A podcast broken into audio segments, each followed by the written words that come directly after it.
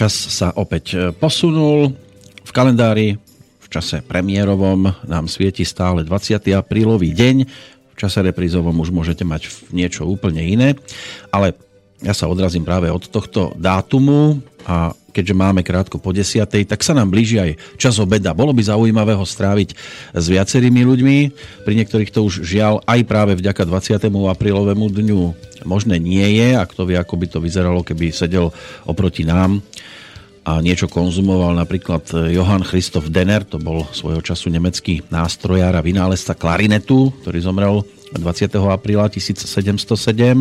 V tento deň nás opustil aj Andrej Sládkovič, známy to slovenský jednak kniaz, ale aj básnik, ktorý vošiel do histórie. Veselo by mohlo byť s Benny Hillom, ktorý zomrel v roku 1992, alebo aj s hercom Antonom Mrvečkom, E, ktorý nás opustil pred 31 rokmi, prípadne s Vlastimilom Brodským. Jeho odchod e, sa všeobecne rozšíril pred 14 e, rokmi. Nie, nebude tu ani jeden, žiaľ už nemôže byť. Bude tu Peter Planieta. Nebudeme síce priamo obedovať spolu, ale rozprávať sa snáď môžeme. Pekný dobrý deň do Bratislavy. Pekný dobrý deň, pozdravujem vás. Tak som rád, že v tejto chvíli sa opäť spájame. Nebude to o očnom kontakte, len o, o tom ušnom. Aj keď som sa niekde dozvedel, neviem, či sa s tým dá súhlasiť, že keď má niekto nasadené sluchátka, napríklad z Walkmanu, ale aj teraz ja v štúdiu, a počas jednej hodiny sa mu môže zvýšiť e, v ušiach e, počet baktérií vraj až o 700%. Napriek tomu podstupujem to tradične a rád, pretože mám výborného spoločníka. E, vy budete mať pri uchu len telefon, takže môže byť, že tých baktérií bude o polovičku menej, ale oni sa k nám dostávajú aj iným spôsobom a to prostredníctvom konzumácie nejakých tých potravín. Máte to prebádané, že ako to je s baktériami, čo sa týka stolovania? Tak, čo sa týka stolovania, to moc neriešim, lebo čo sa týka v dnešnej dobe, tak človek sa nachádza v obrovskom vírusovom a bakteriálnom prostredí. My keď sme raz riešili lebo že máme doma biorezonančný prístroj, takže sme riešili u cére, u céry mrle. To znamená, že pozerala manželka, ako, kde všade sa nachádzajú mrle a napríklad naša medicína vie u detí zistiť mrle až vtedy, keď sa objavia na konečníku, čiže keď si tam vytvoria kvázi ako základňu, ale ona vždy tak 2-3 týždne dopredu vždy mala tie mrle úplne po celom tele. A kebyže necháme ich ako keby sa rozmnožiť do tej úrovne, že si sú schopné si vytvoriť základňu, a tak by si ich potom až naša medicína vedela zdiagnostikovať. A tak toto je so všetkým a so všetkými baktériami, parazitmi.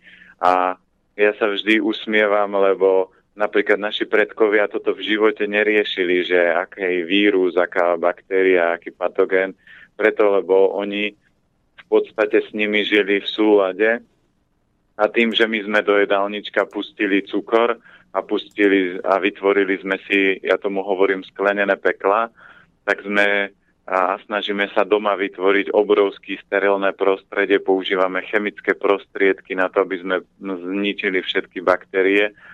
A ľudia ako asi najväčšiu traumu, kde vedia, že tie baktérie sa nachádzajú, sú záchod, to je vždy zábavné pozorovať ženy, keď idú zo záchodu, z verejného, akým spôsobom lakťami a, a, a akým spôsobom otvárajú dvere.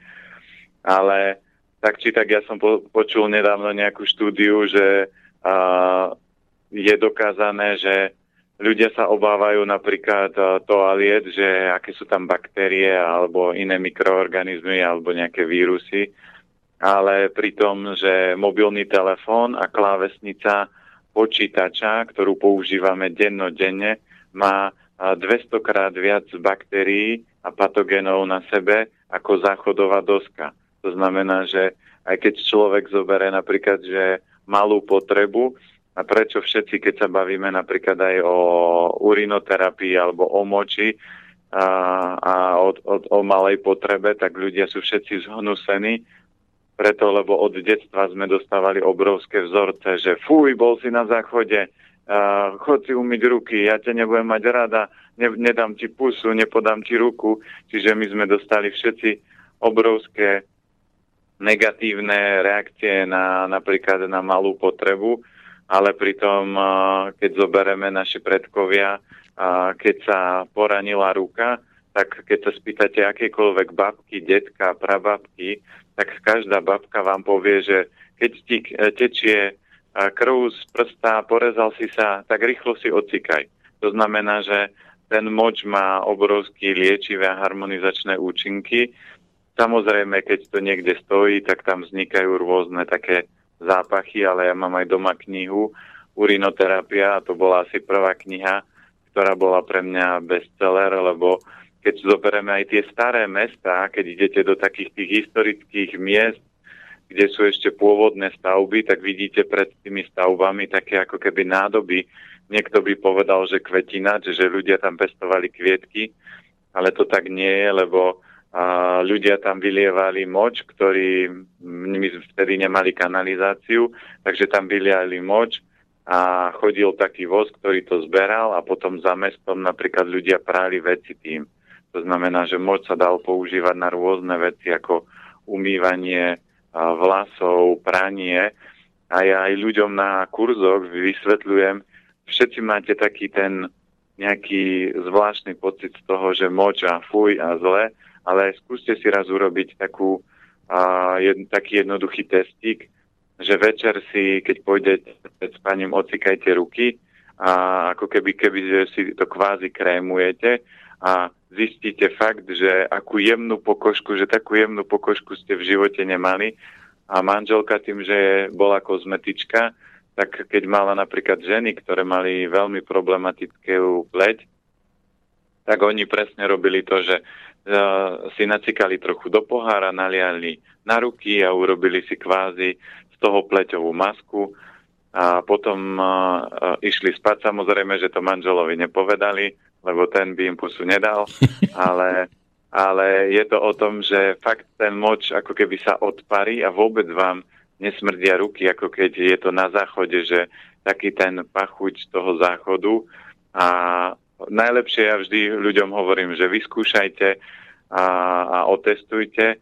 A máme, hovorím, x klientov, ktorí napríklad toto vyskúšali, manželka má ženy, ktoré si e, moč používali ako terapiu na tvár, keď mali aknóznu pleť a ten stav sa obrovsky zlepšil bez toho, že by museli kupovať strašne drahé krémy, ktoré len potláčajú problém dovnútra a vôbec neriešia.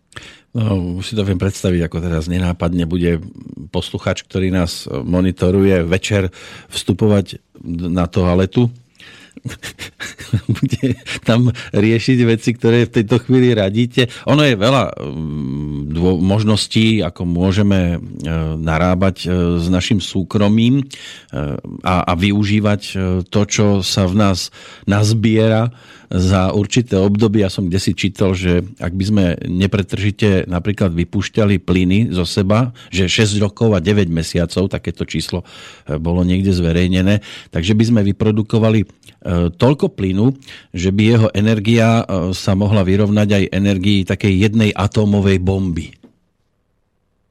Človek je a toto je tiež úžasná informácia, ale človek je neuveriteľný. že to je veľmi dôležitá inak pre najbližšie obdobie. Hej, hej. No to, to vidíte niekde aj vo, vo filmoch, alebo niektorí ľudia to na internáte skúšali, že a zapalovali s prepačením prdy. Áno, áno, a... tankový prapor, tuším, že tam sa to objavilo. A, a robili rôzne takéto veci, ale fakt je to, čo ja zistujem za xx rokov toho, že študujem ľudské telo, že aké neuveriteľné my máme schopnosti a aké máme neuveriteľné dary, ale aj ako sa vieme úplne extrémne rozbiť a rozladiť, lebo keď zoberieme a bavíme sa o plynoch, tak sa keď zoberieme, dneska je dokázané, že ľudia, keď zomierajú, tak to je najväčší toxický odpad sveta.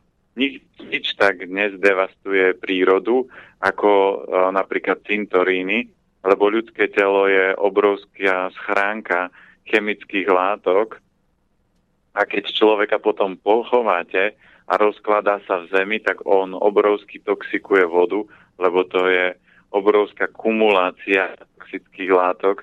Jeden doktor, keď som bol na prednáške pána Lipkého, a on rozprával, že normálne prišli asi top veci za ním a on hovorí, že a vy máte v krvi všetky veci ako plasty, proste, čo ja viem, umalú hmotu, e, chemické látky a oni povedali, to vôbec nie je pravda, veď my robíme rozbor krvi stále a tam nič z toho sa nenachádza. A on vraví, ale vy si robíte taký povrchný, taký základný rozbor, ale nerobíte hĺbkový. A on, keď im zobral krv dvom, trom, ktorí boli takí, že dobrovoľníci, aby im ukázal, že to je pravda, tak keď im urobil tú hĺbkovú analýzu krvi, tak zistili, že fakt v krvi mali napríklad plasty, olovo a proste kopec toxických látok, ktoré my dennodenne prichádzame. Už len keď zobereme, že ľudia si kúpia bagetu na pumpe a, zabalenú v plastovej folii, tak okrem toho, že tá bageta je chemická, okrem toho, že tá bageta sa vyrábala a nástroj, ktorý je natretý chemickými látkami, ale výrobca neurčuje, že toto v pečive je. A okrem toho, že proste je tam nejaká maslo chemické, horčica alebo niečo, zelenina chemická, tak ešte sa do toho pribalí ten obal a ešte, aby toho nebolo málo, tak to tým čiarovým kódom ožiaria. Takže proste to je taká kumulácia chemických a toxických látok, že samozrejme potom prírodzená reakcia tela je to, že keď prídete do prostredia, kde dneska vidíte vonku z bytu, tak máte obrovské množstvo vírusov a baktérií.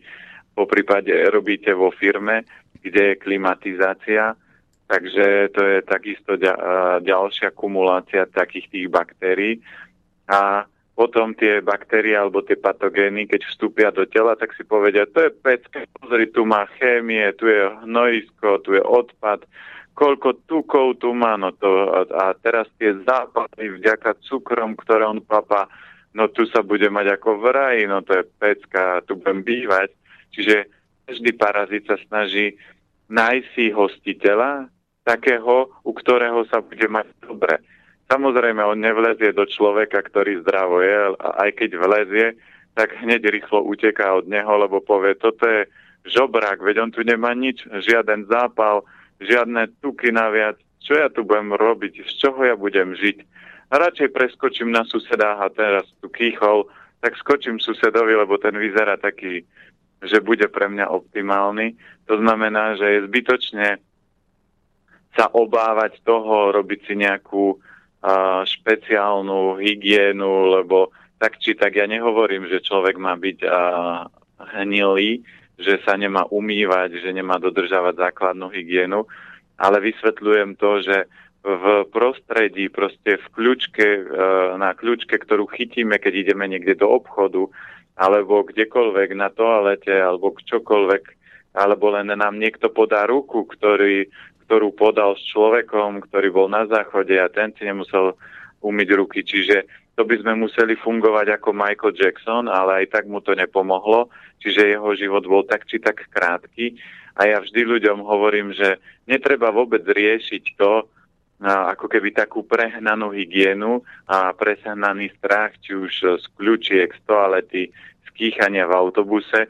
Jediná vec, ktorá funguje, je, že posilníte svoj imunitný systém, telo bude čisté, a harmonizované a potom baktérie, vírusy a patogény nebudú mať šance na to, aby vás položili. A to je presne môj prípad, že ja kým som o tomto nevedel a nemali sme doma biorezonančný prístroj, tak ja vždy, keď som išiel tankovať na pumpe, tak som si ruky neumýval, normálne som jedol, čo ja viem, pšenový knedlík rukami s tempehom, lebo som bol vedený v tom v detstve, že čo ťa nezabije, to ťa posilní, takže si budem posilovať imunitu, ale potom, keď som zistil, že sú nejaké parazity a, a nejaké baktérie, no tak a išiel som prvýkrát na prístroj biorezonančný, lebo som bol zvedavý teda v akom stave to mám, tak som bol tak s malou dušičkou, lebo hovorím, fúha, za tých 5 rokov takého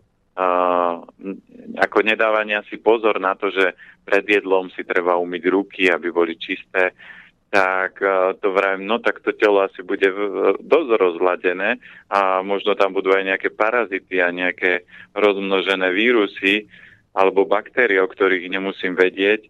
No a pani, keď ma posadila na prístroj, tak hovorí, že fúha, Keby bol každý klient taký, ako ste vy, no tak som šťastná, lebo vy tu v podstate nič nemáte.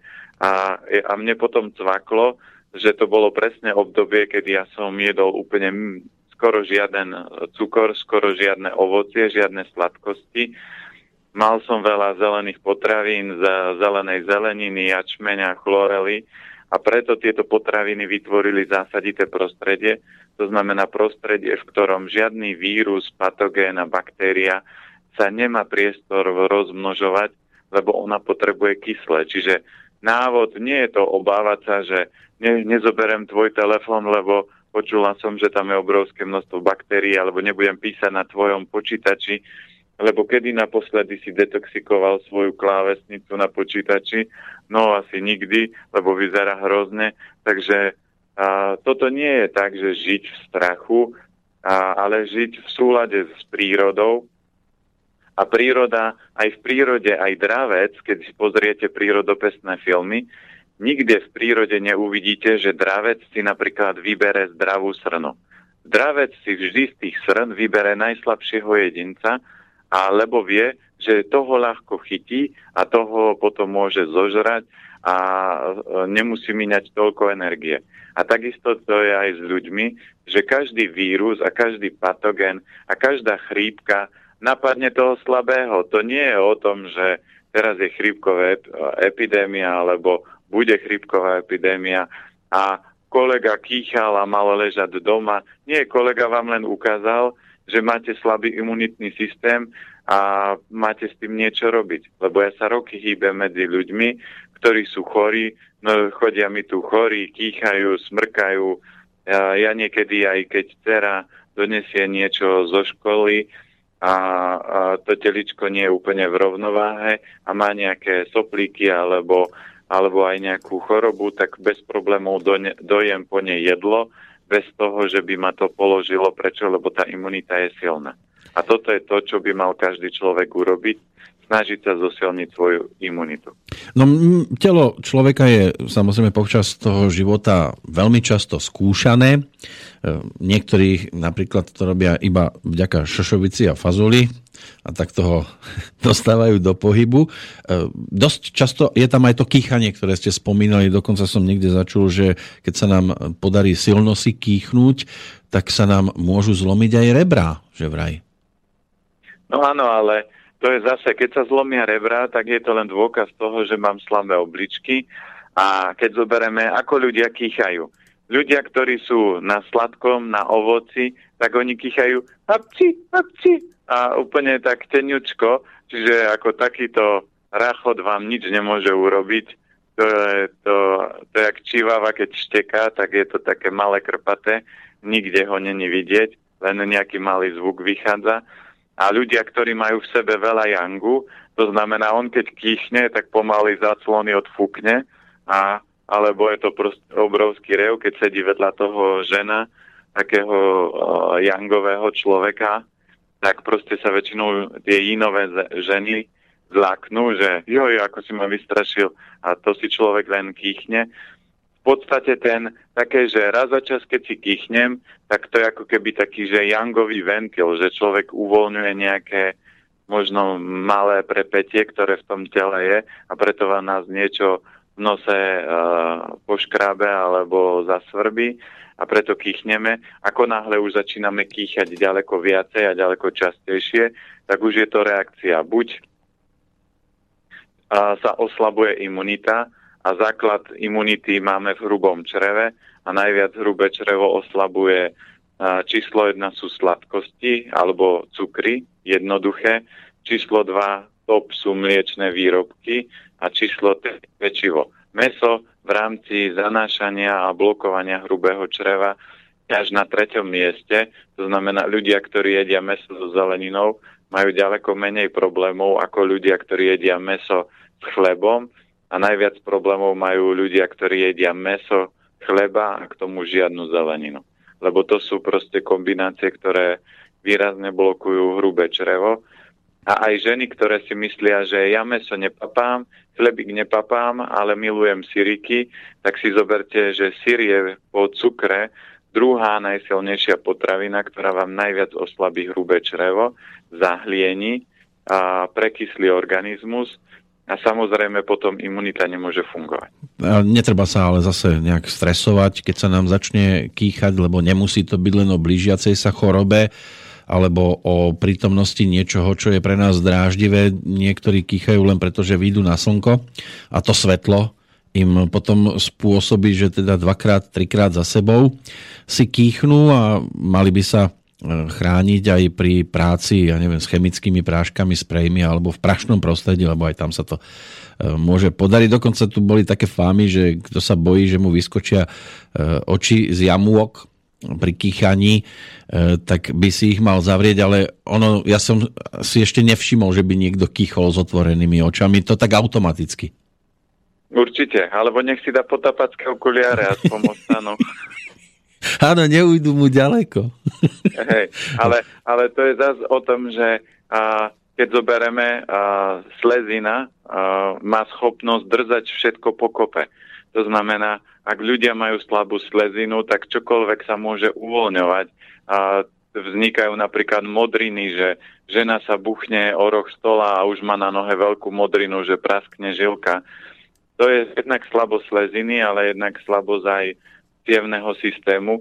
Čiže ak to je silné, pevné, tak sa nedejú takéto zvláštnosti a človek nemusí riešiť. Samozrejme, kýchanie je jeden z výborných to, čo som povedal, že je taký ventil toho organizmu. Naši predkovia aj v niektorých filmoch sme videli, že tabačik, chytráčik alebo v rozprávkach, že si šňupali, aby si kýchli, aby to prepetie uvoľnili. Takisto toto sa nám môže stať, keď napíš, na, napríklad sypeme do jedla čierne korenie a, pomleté, lebo to je také jemné, alebo aj keď škoricu ja presýpam, tak to je taký jemný prášok, že aj keď si človek dáva pozor, tak do nosa sa určitá časť dostane a vtedy kýchnete. A samozrejme, ako aj e, naši predkovia vždy hovorili, že keď si kýchnete raz, tak je to na zdravie. Keď si kýchnete, kýchnete dva, tak je to na šťastie. Keď si kýchnete tretíkrát, tak je to na lásku. Keď štvrtý, tak na peniaze. Takže aj u nás doma vždy, keď si aj dcera kýchne, alebo manželka, alebo ja, no tak vždy to je na zdravie, na šťastie, na lásku, na peniaze. A keď, ale už to nie je zase o 5 minút to isté, to znamená, ak sa to už začne to kýchanie v nejakých intervaloch opakovať, tak je to buď to, že mi niečo vadí, že moje telo je precitlivé, moje pľúca sú energeticky slabé. Prečo sú slabé? Lebo je slabé hrubé črevo. Aj teraz uh, pred dvoma dňami som sa rozprával s jedným pánom a on tiež mi rozprával príhodu, že mal známeho, ktorý mal problém s hrubým črevom, neriešili to, doktori sa snažili opraviť nejako to potlačiť, nejaké kožné veci, ale to bol problém hrubého čreva, nevyriešili to, tak šup objavili sa mu dýchacie problémy. To znamená, pľúca, hrubé črevo sú prepojené orgány a keď viem, že mám problém s kýchaním, tak to môže byť nejaká alergia. A alergia je vždy, keď zoberieme z duchovného hľadiska, tak je otázka, na koho som alergický, alebo na čo som alergický. To nie je, že na prach, ale väčšinou je to o tom, že možno na nejaké situácie, možno na svoju robotu som alergický, možno na manželku, možno na deti, možno, čo ja viem, na svoje auto môže byť človek alergický a a to telo, keď to neriešime, tak sa začne prejavovať a začne riešiť to tá duša, aby sa toto upratalo. Ja sám, keď som mal senú nádchu, tak e, to bolo samozrejme záležitosť nejakého duchovna, že čo mi v rámci duše vadilo. A toto, keď som pochopil, vyčistil a samozrejme upravil jedálniček, to znamená, ja dneska mám stále senú nádchu, ale je to sena nádcha, ktorá sa v živote neprejavuje. To znamená, je potlačená, a nie že potlačená, ale prestal som ju úplne vyživovať, čiže jej preja, ona funguje dneska na 0,05%. A keby som začal jesť mlieko, cukor, bielu múku, čo sú tri najhoršie potraviny, ktoré podporujú všetky alergie a hlavne dýchacie, to je to, čo som spomínal na začiatku, že najviac oslabuje hrubé črevo a tým pádom aj pľúca, cukor, mliečne výrobky a pečivo, Takže ak niekto má senunátku, ak niekto má alergie, dýchacie, keď má niekto problém s astmou, tak nech si kľudne vyskúša vyradiť tieto veci a úplne nejesť. A toto som ja urobil. Ja som najskôr 5 rokov chodil po doktoroch, že ma testovali ako zvieratko, na čo som alergický. A po 5 rokoch ma to prestalo baviť. Tak som začal čítať knihy a zistil som, že ktoré potraviny podporujú a oslabujú hrubé črevo a zistil som, že cukor, mlieko, biela muka, alebo cukor, mliečne výrobky a biela muka, všetky mliečne výrobky, aby som bol presný, lebo ľudia povedia, ja papám len jogurt. A jogurt je čo? No, veď to je mliečný výrobok. No tak, tak sa nepýtajte. Alebo ja papám len ciriky a cirik je čo? Tiež je to mliečný výrobok. Akýkoľvek mliečný, aj kozí výrobok je mliečný výrobok a je to živočišná potravina, ktorá zahlieňuje hrubé črevo a tým pádom, keď ho zahlieňuje, blokuje jeho fungovanie a, a oslabuje tým pádom aj dýchanie a potom sa tieto veci môžu prejaviť. Takže ja som prestal jesť cukor, mlieko, bielu múku, Urobil som to vo februári a v máji, čo bude o chvíľku, kedy prichádza sezóna senej nádchy, tak som ju nedostal a to bolo behom a, jedného roka, jednej sezóny a vyriešilo to len cukor, mlieko, bielu múku. A nedávno som mal aj jednu pani, lebo ja som potom písal takýto článok, že ako sa zbaviť dýchacích alergií. No a tá pani urobila presne to isté, že prestala jesť 3 mesiace pred sezónou cukor, mlieko, bielu múku. Čiže keď tak mala dovolené jedno jablčko denne a už iná žiadna sladkosť, nie že sladká kaša s nejakým sirupom alebo z agave, ovsané vločky a potom po obede jablko. Nie, ona mala dovolené, že keď kaša, tak do kaši jedno jablčko a stačí. A žiadne mliečne výrobky a žiadne pečivo a jej sa stalo presne to isté, čo sa stalo mne, že v rámci sezóny alergiu nedostala a potom mi písala o nejaké dva roky, že viete, pán Planeta, ja dodržiavam tú vašu dietu vždy pred sezónou, tri mesiace, keď je alergické obdobie, tak nejem cukor, mlieko, bielu múku a cítim sa výborne. No a po sezóne ja už nie som taká uh, zodpovedná a nie, nie som taká striktná, ako ste vy a tak občas si dám aj tie iné veci. Aj vrem, ale to nie je o striktnosti. Ak viem, že mlieko a cukor a pečivo môjmu telu robí zle, tak ho doň ho nepúšťam. Ak ja by som mal susedu alebo kamaráta, ktorý mi bude robiť zle v mojom vlastnom dome, tak ho vyhodím a v živote ho už viac nepustím k sebe. Ak niekto má ja aj keď na prednáškach sa bavím so ženami a spýtam sa, máte nejakú e, v rodine návštevu, ktorú nemusíte? A oni, no jasné, že máme. A ako často ich púšťate k vám? No väčšinou vôbec. Radšej ideme k ním na návštevu, alebo radšej sa stretneme von, lebo ona, keď príde s deťmi, to narobia taký bordel, ešte mi porozbíra aj minulé veci, tak ja ich domov nepustím. No a to isté je aj s potravinami. Ak viem, že tie potraviny môjmu telu nerobia, dobre, tak ich tam nemám čo púšťať. A nie, že tak, že občas. No a pri, v prípade toho kýchania, ale tomu sa netreba nejak extra brániť, lebo uh, sú aj také, um, pri, um, také informácie, že uh, keď sa niekto, keď si niekto kýchne, tak povediac bez zábran, tak uh, z neho môže vyletieť aj dostatočne veľký počet baktérií.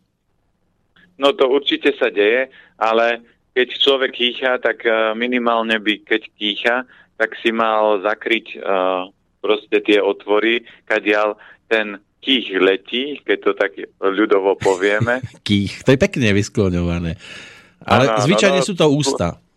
Áno, tak zvyčajne, ale tak sú aj ľudia, ktorí si ústa zapchajú. A kých ide z, z ktorej strany potom? A z, potom z nosa. A, aha, našťastie. Stále to zostáva pri hlave.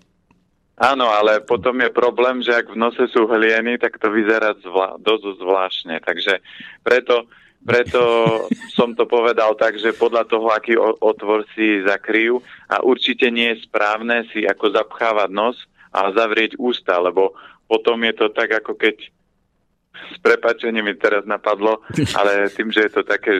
No dajte. Ako keď si, keď si človek prdne v zavretej miestnosti, tak, tak je to podobná reakcia. Áno. A, takže aj ten kých by mal niekde proste prúdiť. To znamená, keď e, som niekde v spoločnosti, no dobre, tak si zakriem a otvory a, a kichnem si, snažím sa tichnúť potichšie, ale zapchať si nos, to určite nie je dobré. Ja si sám pamätám, že občas som to robil, keď som, bol, keď som mal ešte slabšie obličky a bol som v spoločnosti. Prečo hovorím slabšie obličky? lebo slabšie obličky sú o strachu, to znamená, čo si kto pomyslí o mne, keď ja tu budem, čo ja viem, na prednáške kýchať. No tak uh, som si zapchal nos, z, uh, privrel ústa a to bola fakt šleha. Mm. To znamená, že niekedy si to vyskúšajte, že keď si zapcháte otvory, že pomaly vám ako keby ide vytlačiť Je to niekomu, taká, kto má... taká detonácia vo vnútri domu. Presne tak. Takže toto určite nie, nepatrí medzi zdravé verzie. Je lepšie si kýchnuť. Samozrejme, keď to je ústami, tak si zakriem ústa, aby e, to, čo z toho vychádza v rámci toho tlaku, aby sa nešírilo do celej miestnosti a aby som ne, neopľul ľudí, lebo niektorí ľudia tak kýchajú a potom to vyzerá, ako keď stojíte v sprche. A, a ešte keď sú v, v hrdle hlieny, tak s kýchom lie, aj niečo iné. Takže tam si toto treba, aby to bolo v rámci spoločnosti nejaké, nejaký bontón, aby to nebolo áno, o tom, že... Joj, človeku... ale, ale tá úľava. No áno, a práve preto to treba nechať prirodzene prúdiť a keď sa bavíme o týchto veciach, tak v rámci zdravia je prirodzené a aj naši predkovia hovorí, kto grgá a prdí s prepačením, ten si zdravie tvrdí, takže ani napríklad zadržiavanie vetrov nie je správne, to znamená, ale keď človeka veľmi nafúkuje, tak zase je to záležitosť sleziny a trávenia. Vôbec nič to nemá spoločné so strukovinami. A takisto aj kýchanie, proste raz za čas kýchnuť je úplne v poriadku a je to zdravé a nie je to vôbec, že toto napríklad uh, džentlmeni alebo dámy nerobia. A to znamená, to je proste ventil organizmu a to je ako na tlakovom hrnci. Máte ten, eh, to, čo sa tam točí, alebo odkiaľ si číta para, to znamená, keď ten tlakový hrniec má pretlak, tak odtiaľ si to uvoľní a takéto, takýmto asi spôsobom funguje aj naše telo. A keby ten tlakový hrniec nemal ten ventil a my nemali to kýchanie, tak by nás možno niekedy uh, roztrhlo, lebo proste ten tlak by chcel ísť nejakým spôsobom vonku a tlakový hrnec by určite strelil, že by to vykypelo. Ja si sám pamätám, že raz, keď mi pustilo tesnenie a bol natlakovaný hrniec a ten uh, tlakový ventil bol ne z nejakého dôvodu upchatý, tak proste mi vykypela celá polievka po po šporáku a, a, a lialo sa z toho hrnca cez to tesnenie bol to zaujímavý zážitok a veľa ľudí napríklad sa tlakového hrnca bojí a preto ho doma nemajú, že im môže vybuchnúť. Ale dneska tie tlakové hrnce sú bezpečné, čiže oni sa nemôžu vybuchnúť, lebo sú istené, takže nemôže tá pokrievka z toho vystreliť. Ale keď sa bavíme o kýchaní, je to prirodzené, je to v poriadku, a človek si uvoľňuje niečo, čo to telo nepotrebuje. Je to aj paráda, ale aby našim poslucháčom nepukli ani e, iné miesta v tele, lebo je tých informácií viac ako dosť. Dáme si prestávku. Naskákali mi tu nejaké otázky. Dáme po nasledujúcej pesničke už aj priestor im, takže veľmi ďaleko neodchádzajte, aby som vás po Bratislave nenaháňal. Po skladbe, ktorá bude od skupiny Šleha, sa k tomu opäť vrátime.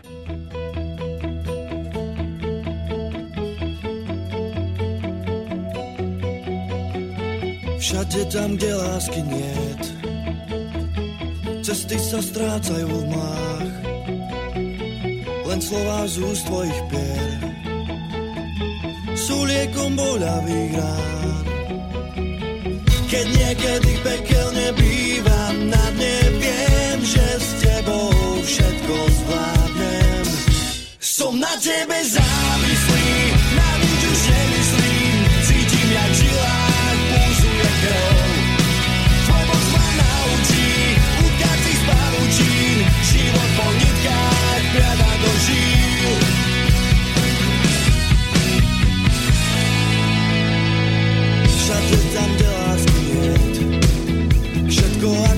zamenil v prach. Len slova z úst tvojich pier Sú liekom boľavých rán. Keď niekedy pekel nebývam na tebe že s tebou všetko zvládnem. Som na tebe závislý.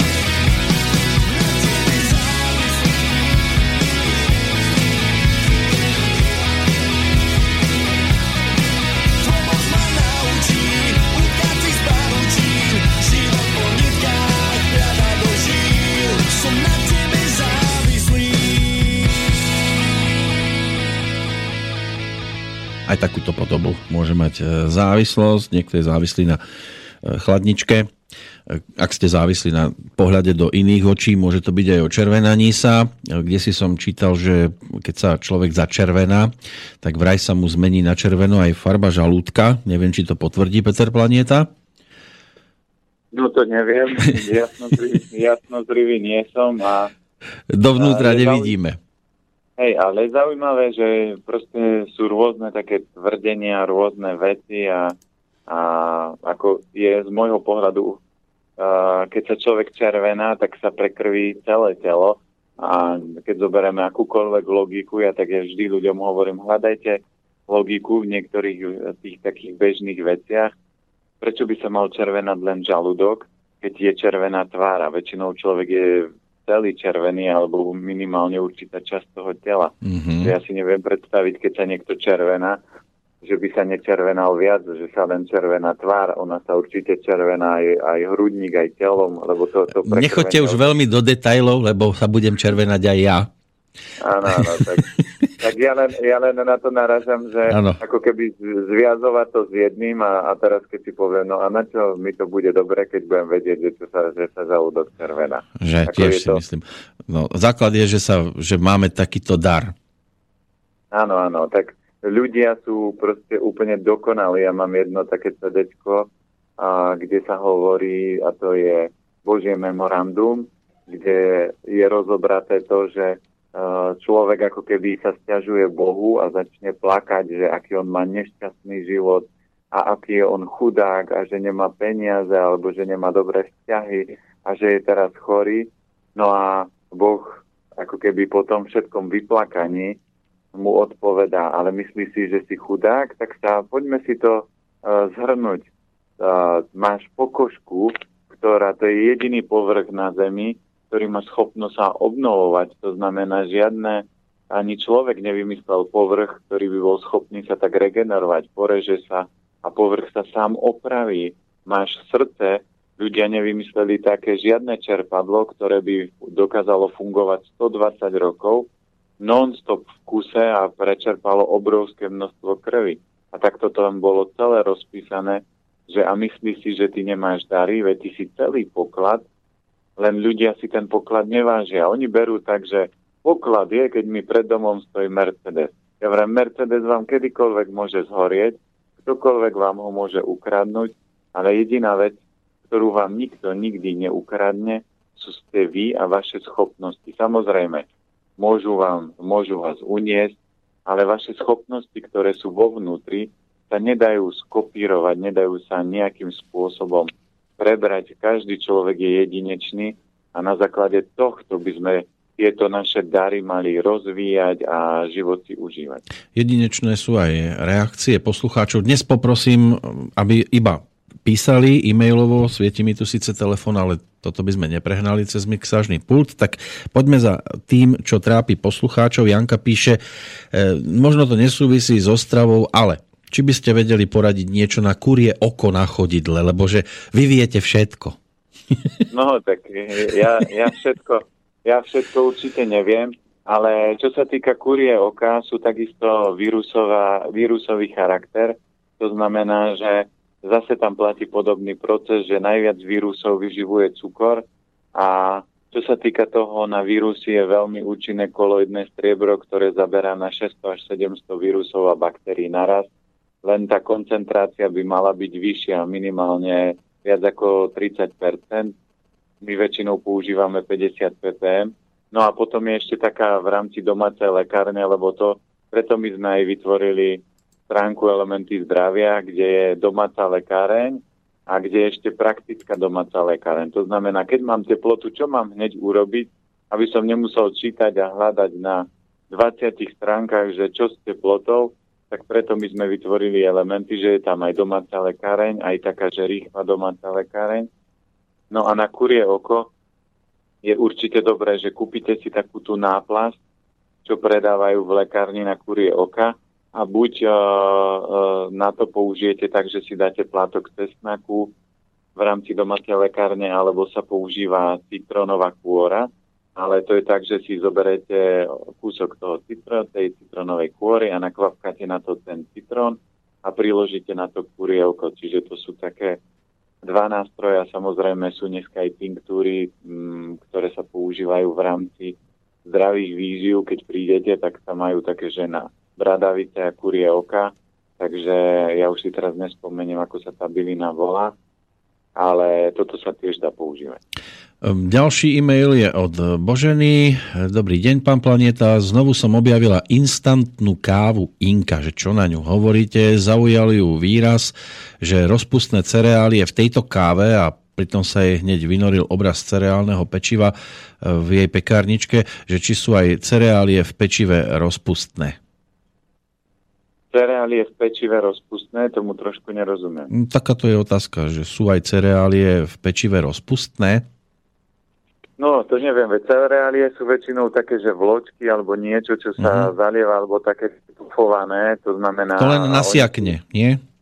Áno, to presne nasekuje, takže viem asi ako v pečive, možno to bolo myslené, že či keď si to zalejem tou kávou, lebo dá sa používať to, že napríklad v niektorých obchodoch sa predáva karo káva, uh-huh. to je mhm. taká podobná obilninová zmes a ako inka a a niektorí ľudia si napríklad robia to, že si urobia rýžové mlieko, do toho si dajú tú karokávu alebo tú inku a zalejú si nejaké cereálie. Naša dcera, ako cereálie sú pufované veci, raz za čas, prečo nie, je to výborné, lebo aj ľudské telo potrebuje občas tak chrumkať niečo, nie len rýžu naturál, nie len cestoviny. A ani pečivo nie je také chrumkavé, preto občas takéto suché chrumkavé je super, a preto aj občas niekedy, keď si dáte takéto, že raňajky v úvodovkách, že nestíham, mám, my máme doma tiež čisté kukuričné lúpienky, kde nie je žiaden cukor. A naša dcera občas napríklad má raňajky, že si ohreje rýžové mlieko, do toho si dá kukuričné lupienky a má raňajky také. Ona si do toho nedáva ani hrozienka, ani ovocie, lebo pre ňu by to bolo dosť sladké, ale keď chce niekto, tak si kľudne môže dať nejaké jablčko, vždy, ale do každej sladkej kaše pridávajte škoricu. A keď to budete mať raz za čas, je úplne v pohode. Raz za čas je jeden krát do týždňa, sa dá tolerovať. Prečo? Lebo sú ľudia, ktorí, keď prídu na kurz varenia, tak povedia vetu po kurze varenia. A to som si myslel ako zdravo jem, lebo on ráno jedol napríklad cereálie, ráno jedol instantnú kašu, ale tam nie je žiadna energia. Vždy myslíte na to, čím viac je to spracované, čím väčším technologickým postupom to prešlo, tým menej energie to bude mať. Preto aj najviac energetické raňajky sú, že si napríklad uvaríte ovoz A keď chcete kašu, dobre, môžete ho trošku mixnúť, alebo uvaríte rýžu naturál a môžete to variť buď tak, ako super liečivé kaše sú gonji kaše, ktoré sa varia a v pomere jedna šálka ríže, alebo ousa, alebo akékoľvek obilniny a potom 8 až 10 šálok vody a varíte to nejaké 3, 4 a viac hodín. Ja väčšinou tie kaše varím od večera do rána, čiže tak 8-10 hodín a máte úplne silnú energetickú liečivú kašu, ktorá má obrovské množstvo energie a toto je to, čo človeka potom vie reštartnúť. Určite nie instantné a pufované veci alebo cereálie, tie vám nikdy nedajú toľko energie, ako by ste chceli mať a určite vám nedajú zdravie. Je to vždy lepšia alternatíva, ako si dať napríklad na ráno chleba, ale nie je to to top. Zdvihnúť sebavedomie môžu aj implantáty, zrejme tam miery aj e, paly, ktorý ešte sa vracia k tej téme o hrobároch. E, ľudské v úvodzovkách mŕtvoly už dnes nežerú ani červíky v zemi, ktoré sú v prírode aj na to, pretože tela dnešných ľudí sú tak zakonzervované Ečkami, plastami a sú v nich aj napríklad silikóny v prsiach alebo v zadnej časti žien, tak to by som to jemne povedal. Takže sme ukladaní do toho hrobu naozaj v už pozmenenom e, tvare, ako tomu bolo v rokoch predchádzajúcich. Neviem, chcete toto okomentovať, alebo ideme k ďalšej otázke? Hmm, to je tak asi to, čo som povedal, že ľudia fakt sú dneska obrovský toxický odpad a samozrejme zvieratá sa správajú pudovo, takže oni nikdy nebudú a niečo a konzumovať niečo chemické a toxické, keď nemusia. To znamená, že určite také tie červiti a také zvieratka, živočíchovia, ktoré žijú v zemi, no tak sa takému niečomu ako ľudské telo vyhnú. Samozrejme sú jedince, ktoré sa do toho pustia, lebo príroda ich presne vytvorila na to, aby boli schopní konzumovať aj takéto, takúto toxicitu, ale No, možno, možno bude v budúcnosti stav taký, že nebudete môcť umrieť, kým to telo nenastavíte tak, aby bolo prírodou spracovateľné.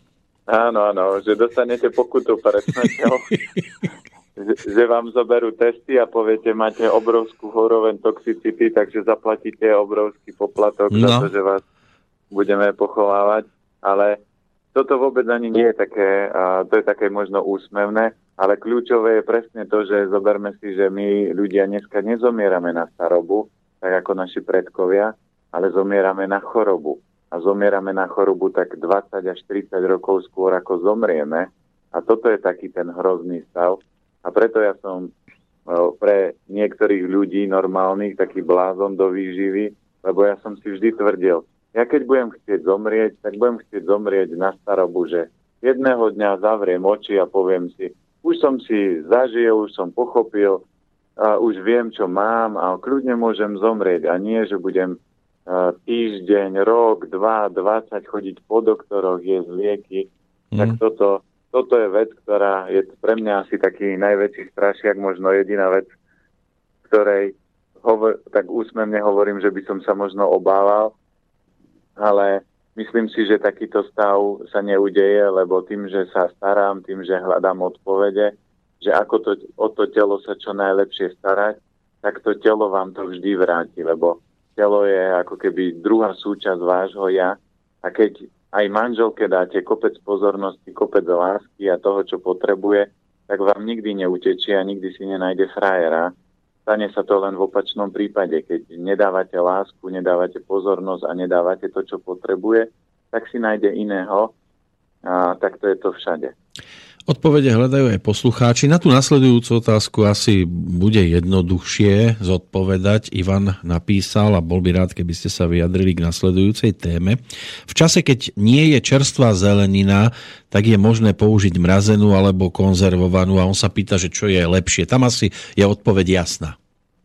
No tam je lepšie nepoužiť ani jednu, ani druhú, lebo toto nie je žiadna výhra nie je obdobie, kedy nie je zelenina. Príroda to vždy tak zariadila, že aj v zime prežije určitý typ zelenín a presne aj my v zime fungujeme len na uh, určitých typoch zelenín. A to je cibula, cesnak to prežije zimu a koreňová zelenina, to znamená mrkva, petržlen, zeler, toto sú silné zeleniny a oni presne to telo v zime harmonizujú a zoberme petržlen, mrkva a zeler sú koreňové zeleniny, čiže posilňujú imunitu, kedy v zime je slabšia.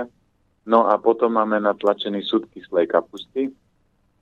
A potom, akú zeleninu ešte používame, že zobereme žeruchu alebo alfa-alfa a robíme si také malé klíčky a takúto, takouto formou a takýmto stravovaním my prežijeme zimu. My nepoužívame mrazenú zeleninu.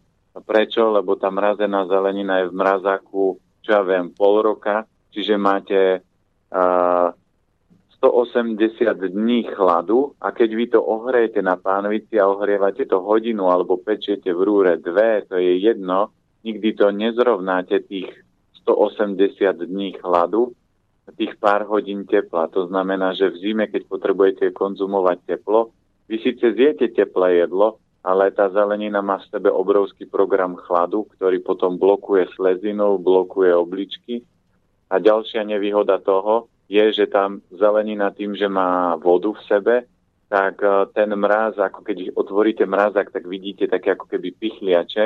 Aj v rozprávke o snehovej kráľovne vidíte, že ten ľad, keď sa vytvára, tak vytvára také ostne, takže on prepichne molekulové bunky tej zeleniny a energia z tej zeleniny ide preč. Čiže to je mŕtva hmota, Jedinú vec, ktorú by ste mohli z tej zeleniny dostať, je nejakú malú vlákninu, ale to je strašne drahá zelenina a strašne, to slovo nepoužívam, ale má strašne veľa negatívnych účinkov, takže ďaleko lepšie je použiť proste len koreňovú zeleninu, cud s kapustou a máte vyriešenú zimu. Toto my už riešime, ja viem, 10-15 rokov, tak to riešime zimu a zatiaľ sme stále v pohode. Strašne ďaleko je napríklad aj písateľka nasledujúcej, e, nasledujúcej otázky. A čiastočne sme už niečo naznačili, že ako sa stravovať počas zimy. Pozdravujeme do Čile.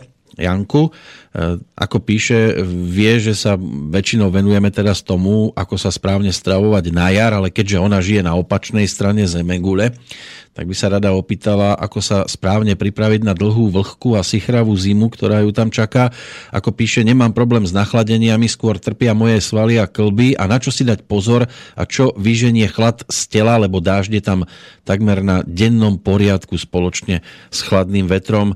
Je to iné, iné zemepisné pásmo, ale predsa len, ak môžeme takto na diálku poradiť. Určite vieme, to nie je problém. A tu platí vždy, že a aj tá otázka je výbor, lebo ľudia, keď idú do akejkoľvek krajiny, tak si myslia, že budem jesť ako na Slovensku, ale človek by mal vedieť, že keď idem do takejto krajiny, kde je vlhko a po prípade kombinuje sa vlhko chlad alebo vlhko horúčosť, tak to sú, musím to kombinovať. To znamená na vlhko robí dobré suchšie potraviny, to znamená, že v tomto prípade Môžem používať napríklad teplnú úpravu, častejšie pečenie zeleniny v rúre, lebo dostávam viac sucha cez to pečenie v rúre. Po prípade môžem si zapekať jedla, lebo aj tie problémy, ktoré popísala, tak sú presne klbové problémy a obličky nemajú radi chlad a slezina nemá rada vlhko. Takže v takomto podnebí sa určite vyhýbam všetkým mliečným výrobkom, lebo mliečne výrobky vytvárajú najviac vlhka tele. Potom samozrejme a surová zelenina a po prípade veľa tekutín piť vytvorí takisto tele vlhko, takže aj na toto by som si dal pozor. Skôr by som pil také, že čaje ako je kurkuma, klinček, zázvor, toto sú všetko prehrievajúce a týmto môžete dostávať chlad vonku.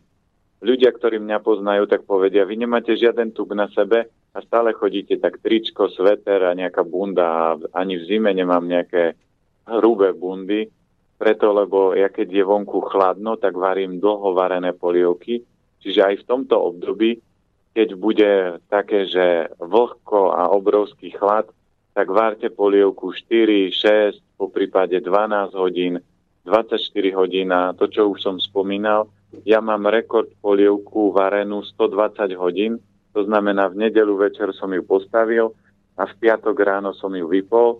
Vždy padne otázka, že či sa neodpári voda z toho nie je tá voda, keď je hrniec zakrytý a varí sa na minime, tak tá voda kumuluje v rámci toho hrnca, pokrievka nemá a otvor, odkiaľ odchádza para.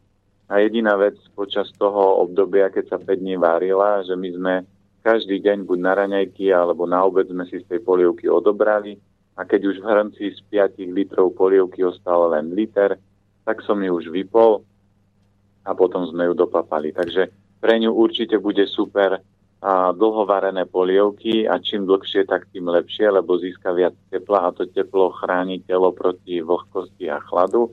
Určite korenia, klinček, zázvor, škorica sú výborné, čo sa týka prehrievajúce, takže toto môže používať a Takisto korenia ako možno trošku čili, to sú všetko také tie ohnivé korenia, môžu vytvárať ako zvyšovať ten oheň. Ale základ je, nech neoslabuje svoj organizmus surovou zeleninou, čo ja viem, ovocím, lebo to všetko ešte viac vytvorí chladu.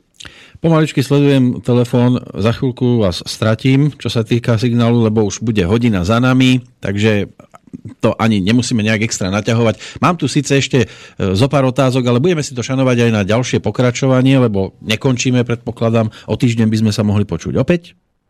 O, určite áno, tak dajme ešte jednu. Aby ešte sme... jednu, dobre, tak Slavovi poďme, ale máte na to 3 minúty maximálne. E, chcel by sa vás opýtať, e, nechal si spraviť rozbor u vás a začal sa riadiť ním, ale stráca telesnú váhu. Čo by mal jesť, aby pribral?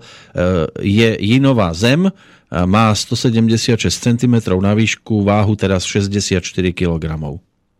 No tam je záležitosť toho, vždy si treba uvedomiť, že keď upratujete v tele, tak telo najskôr vyhodí nepodstatné veci, a to znamená tú toxicitu a ten bordel a potom tam začne vytvárať nové prostredie, nové bunky a váha sa vráti. To znamená, ak len chce, aby tá váha nešla tak rýchlo dole, tak nech si raz do dňa nechá obilniny a určite raz do dňa nech papá cestoviny alebo kuskus a na raňajky môže si robiť kaše z vločiek a ovoz je také silné, silná obilnina, vždy niekoho kombinuje, kombinuje a obilninu, strukovinu a nejaké semená, takže tá váha potom by mala byť v poriadku. Ale proces chudnutia v prvom kole je úplne správny, lebo musíte sa zbaviť napríklad starej skríne, keď tam chcete dať novú. Rozumiem. A ja sa teším už na kuskus. Blíži sa obed. Za chvíľočku budeme každý robiť kuskus. Áno, budete, áno, kuskus, ja som si už myslel, že si idete vyťahnuť kuskus. Á, že idete. E, to ja budem idete. iba robiť. Ja si ho nevyťahujem, ja iba robím kuskus. Vy, vy si dáte kuskus ešte si, ešte, si ho nemusím, ešte si ho nemusím vyťahovať. Áno, vy si dáte kuskus uh, nejakého dobrého meska. Je, je to nádejné, áno. Má to, má, je to pravdepodobné, že bude taký nejaký plátok na, na tanieri. Ale to nič nemení na veci. Áno? Kus, kus, kus uh, zeleniny, aby ste to mesko zladili. E, to nič nemení na veci, že sa veľmi rád zase spojím s vami o týždeň v tomto istom čase, takže ďakujem za dnešné odpovede. Samozrejme poslucháčom ďakujeme, že boli opäť úžasne aktívni a pozdravujem do Bratislavy. Pozdravujem aj ja do Bystrice a pozdravujem všetkých poslucháčov do celého sveta, lebo Slobodný vysielač má dosah všade, takže to sa tešíme. No, vy ste z tých, ktorí sa tešia, ale sú aj nešťastníci z toho. Dobre, o, o 7 dní opäť na linke Peter Planieta, lučí sa aj Peter Kršiak, takže pekný jarný čas. Pekný jarný čas. Táto relácia bola vyrobená vďaka vašim dobrovoľným príspevkom. Ďakujeme za vašu podporu.